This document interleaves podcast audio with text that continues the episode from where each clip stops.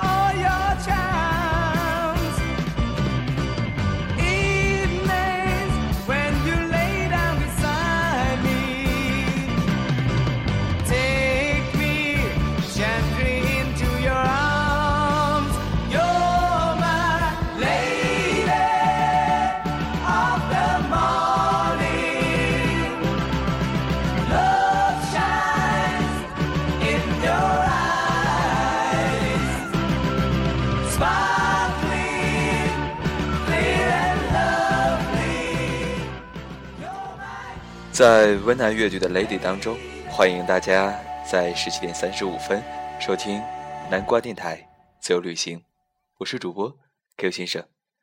在这样一个周六的下午，我们将继续开启连美恩我睡了八十一个人的沙发欧洲旅行。在上一个沙发客遭遇 Match Agamis 的真真假假的爱情之后，在欧洲的过程当中，他又会遇到一个什么样的新的沙发主人呢？让我们在今天的节目当中，一起来分享他欧洲旅行当中的下一个故事。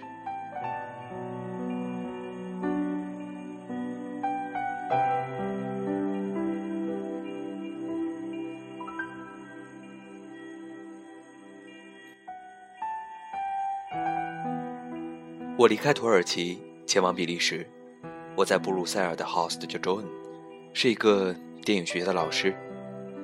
我挑选 house 的原则很简单，就是尽量挑选艺术工作者。除了比较有话聊，我还可以从他们身上学到许多珍贵的建议和经验。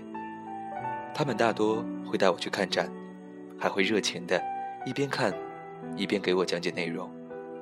有的人甚至会很认真的分析我的摄影作品，直接告诉我还有哪里需要加强，或是欧洲哪间摄影学校比较适合我。每走进一个艺术工作者的家中，就好像走进一间教室一样。我虽然在旅行，我觉得更多的像是在学校上课，只不过老师变得更丰富了。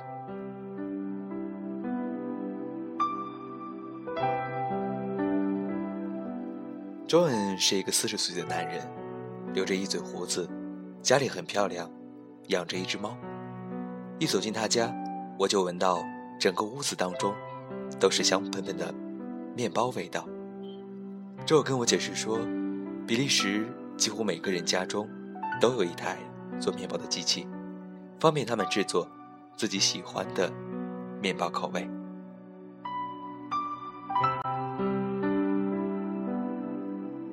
因为都是从事影像工作，我跟 Joan 的话匣子一打开就停不下来。刚开始聊得很开心，直到我发现他书桌上有一支沾了粉红色羽毛的铅笔。我笑 Joan 一个大男人怎么会有这么娘的铅笔？他拿起笔看了一会儿，突然用羽毛向我的下巴扫过来，还开玩笑地说：“你喜欢这种调调？”当下我有些吃惊，觉得这个动作太轻浮，但一时之间也不知道该怎么发作，只好笑笑的避开。没想到，他似乎以为我的安静是种默许，接下来谈话的时候更视同用羽毛笔触摸的我的手臂和肩膀。最后，我只好郑重其事地告诉他，我不喜欢这样。事后，他虽然没有再用羽毛笔捉弄我，却开始走悲情路线。他聊到自己和前女友分手三年多，感情一路空白到现在。他越讲越悲情，坚称一定是因为自己又老又丑，所以没人要爱他。到了夜里，他帮我拉开沙发床，却坐在我的床上不愿意离开。一下说要帮我按摩，一下又说要唱歌给我听，我通通拒绝，把他赶回房间当中。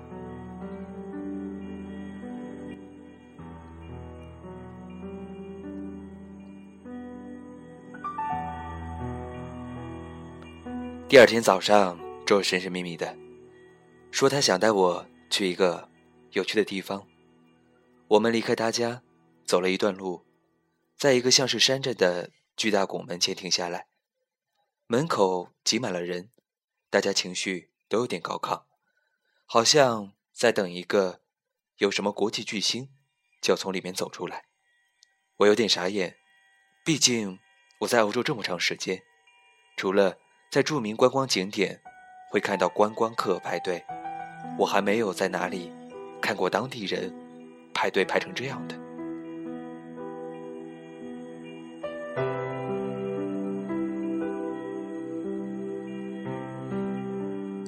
十二点，整门开了，大家一窝蜂的冲进去。我带着好奇心，跟周文一起走进去。里边是一个四层楼高的建筑物。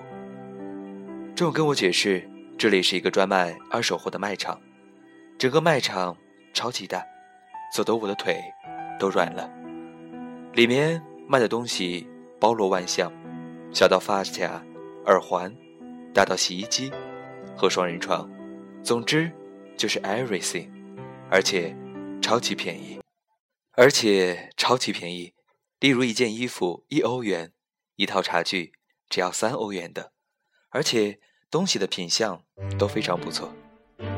周恩跟我说，这里是一个很有趣的机构，专收别人不要的东西，加以整理之后以低价出售，所得的钱拿去帮助无家可归的人。此外，所有在这里的工作员工也都是无家可归的人，算是借由这个机构帮他们找到比较稳定的生活。我真的希望台湾也有这种地方。我想起每年过年，家中就会把很多其实还完好，但就是用不到的东西丢掉。如果台湾也有这种地方，那我们丢东西的时候，会丢得比较心安理得吧？至少会觉得是在做一件善良的事情。下午，周恩带我逛了布鲁塞尔的市中心，又带我去了看一个很棒的摄影展。晚上，他还特地下厨做了一顿丰盛的晚餐。这是我在周恩家中的最后一晚。天一亮，我就搭火车前往安特卫普。我们聊天聊得很晚，过了十二点，我跟周恩说：“我累了，想要睡觉。”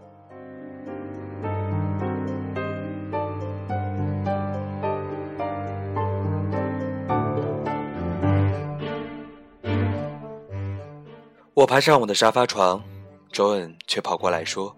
他还有几句话想跟我说，他靠得很近，说话时嘴唇几乎就要碰到我的耳朵。我请他坐远一点，他嘟囔了几句后，开始抱怨他对我这么好，我却不知道回报。说着说着，他问我为什么不愿意跟他上床，我说，因为我把你当朋友，没有那种感觉。到最后，他开始用可怜的声音喃喃自语。说，一定是因为我嫌他太老了。我气得不想回答，干脆当没有听到。看我半天没有说话，他突然用有点赌气的口吻说：“我要睡觉了，你要睡觉了吗？”“我要睡了，你去睡吧。”我说，然后他就离开了。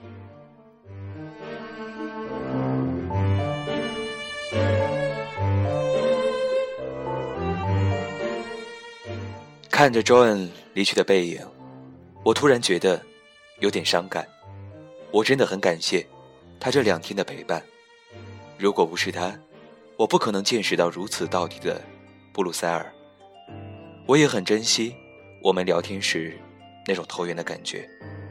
许多他对艺术和文化的看法，给了我非常多的启发。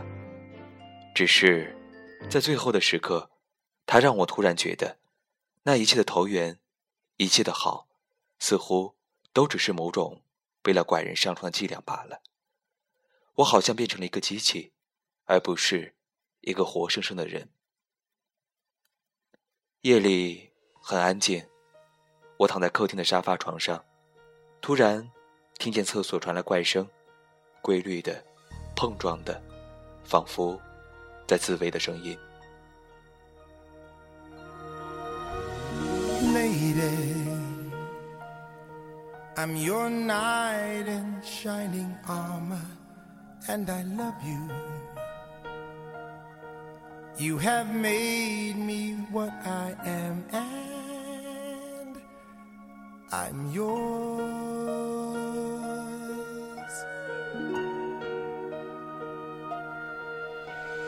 My love there's so many ways I want to say I love you. Let me hold you in my arms for evermore.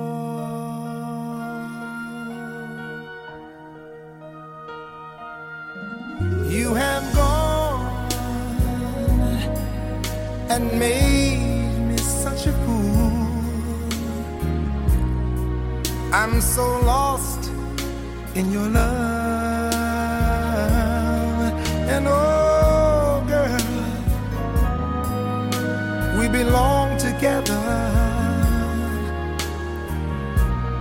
Won't you believe in my song?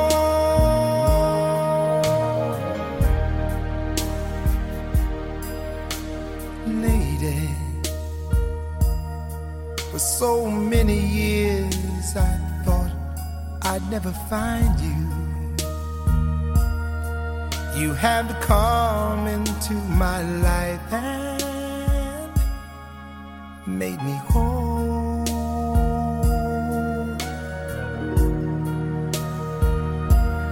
Oh, forever. Let me wake to see you each and every morning. Let me hear you whisper softly in my ear.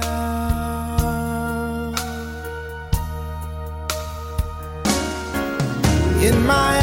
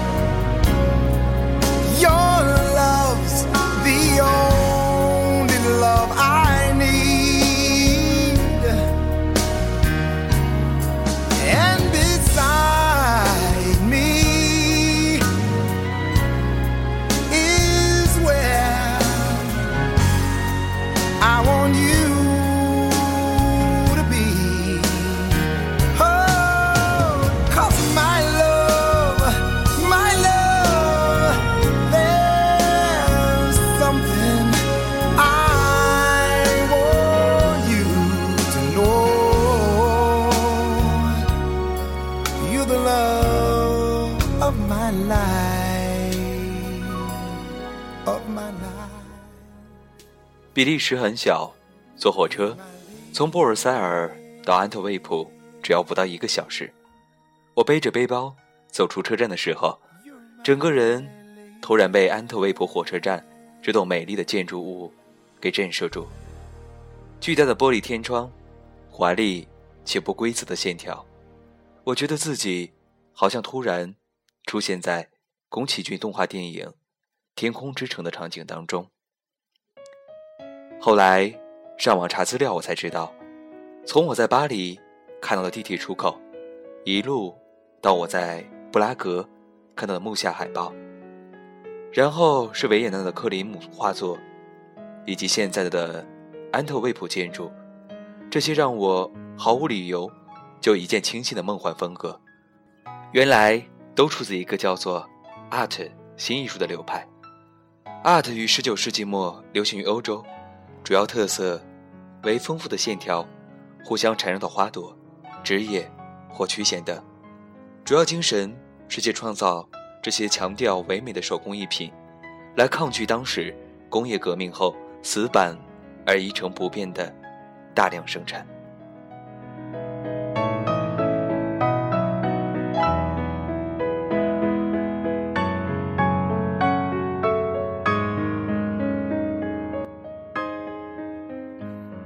我的安特卫普 host Adrian 是一个三十岁出头的女生，她在学校里教外国人荷兰语，整个人散发着浓浓的波西米亚风格。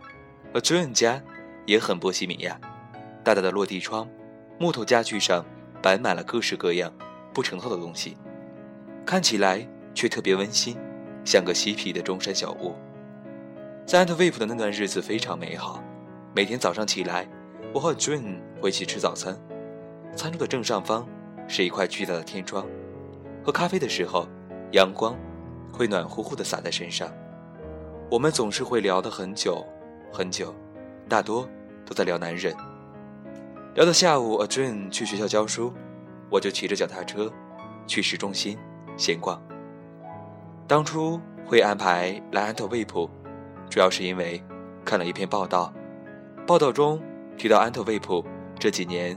随着毕业于安特卫普皇家艺术学院的安特卫普六君子扬名国际，从此成为世界公认的流行设计重镇。不知道是因为季节不对，我所遇的安特卫普特别安静，虽然有许多充满设计感的小店，但整体却像个淳朴的小镇。不过，就在我抵达安特卫普的第三天，我跟 Adrian 约好在市中心碰面。要一起去松饼店喝下午茶。当我们骑车经过市中心最热闹的地方的时候，却看到主街的十字路口被封了起来，拉上犯罪现场那种警戒线，人群满满的围成一圈。我跟 June 当然也好奇的过去凑个热闹。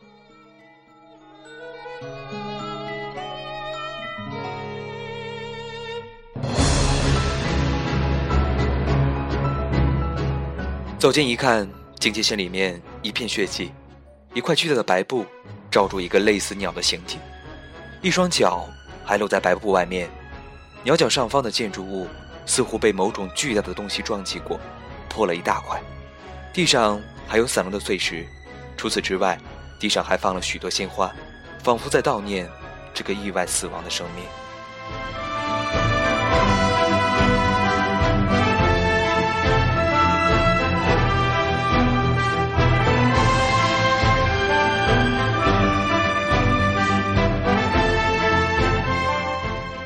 一旁的路人都在议论纷纷，有人说这是世界末日了，有人说今天早上有一只巨鸟出现在安特卫普的天空，不知道为什么巨鸟失去平衡，一路横冲直撞，跌进市中心，最后撞上十字路口的建筑物，当场死亡。不止路人，还有记者对着电视台 SNG 的连线报道，我和尊都傻了，那只鸟看起来巨大无比。怎么可能是真的？晚上回到家看电视才知道，原来这是安特卫普一个鬼才艺术家想出来的点子。因为当天是十三号星期五，西方人总觉得这一天是非常不吉利的。于是这个艺术家就利用这点，创造出一个类似灾难的公共艺术。为了让整个事件看起来更真实，他们故意破坏了许多原本。在广场上的雕像和建筑物，加强巨鸟横冲直撞的可信度。他还故意让工作人员假扮路人，混在人群中，和其他围观的路人讨论这件事情，让整个安特卫普的居民都变成他公共艺术里的一角。人们在现场讨论的实况，也被摄像机一一记录下来，变成由影像角度所延伸出的艺术呈现。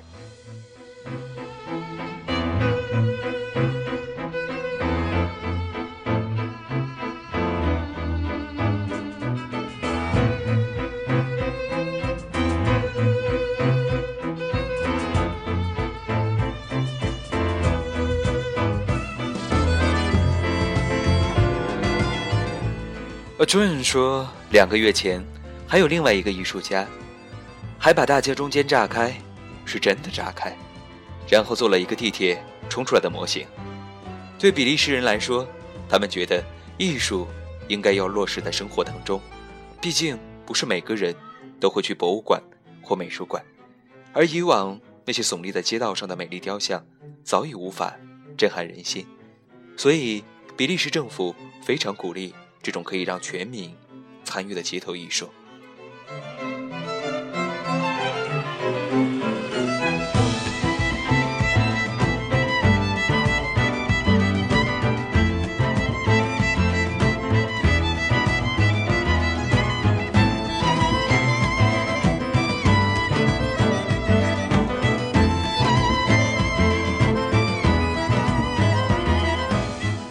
从那天起，我就对安特卫普改观了。表面上虽然是个年轻的小城，但是对艺术的包容性和创造力却如此之大，被誉为欧洲最新兴的艺术之都。我明白，安特卫普确实有它的实力。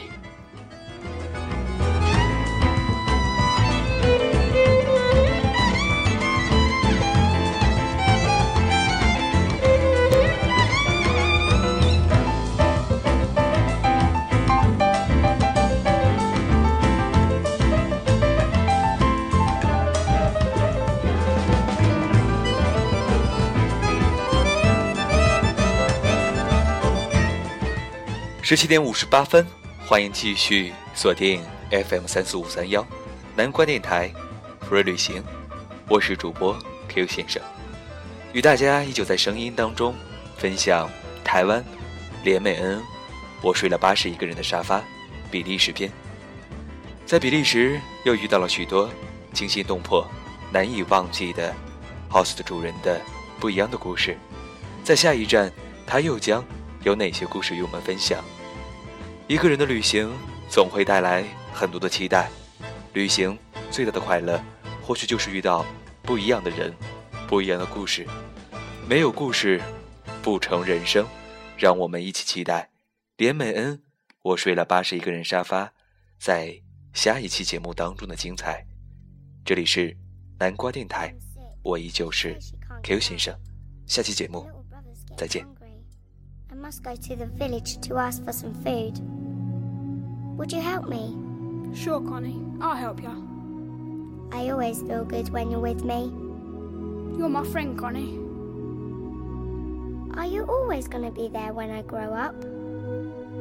Are you? Cross my heart. Don't you forget about me. Don't you forget about me.